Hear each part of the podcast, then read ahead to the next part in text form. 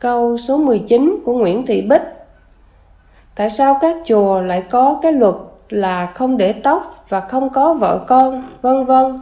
Như vậy thì có đúng với nguyên tắc âm dương nơi thế giới này không? Đạo Phật không để tóc, tức cạo đầu, không cần trang điểm, không có vợ con, đi là phải ly gia cắt ái, nên không có vợ con.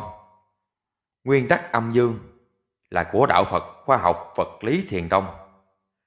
Pháp môn thiền tông học này, Đức Phật dành riêng cho người có kiến thức khoa học vật lý thật cao học để biết sáu phần. Thứ nhất, tổ chức càng khôn vũ trụ. Thứ hai, tổ chức Phật giới. Thứ ba, tổ chức tam giới. Thứ tư, tổ chức địa giới. Thứ năm, tổ chức tám loài ở trái đất.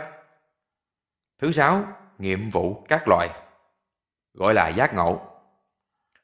Đức Phật dạy công thức tạo công đức và con đường thoát ra ngoài, sinh già bệnh chết, gọi là giải thoát. Dành riêng cho những người không mê tín hành.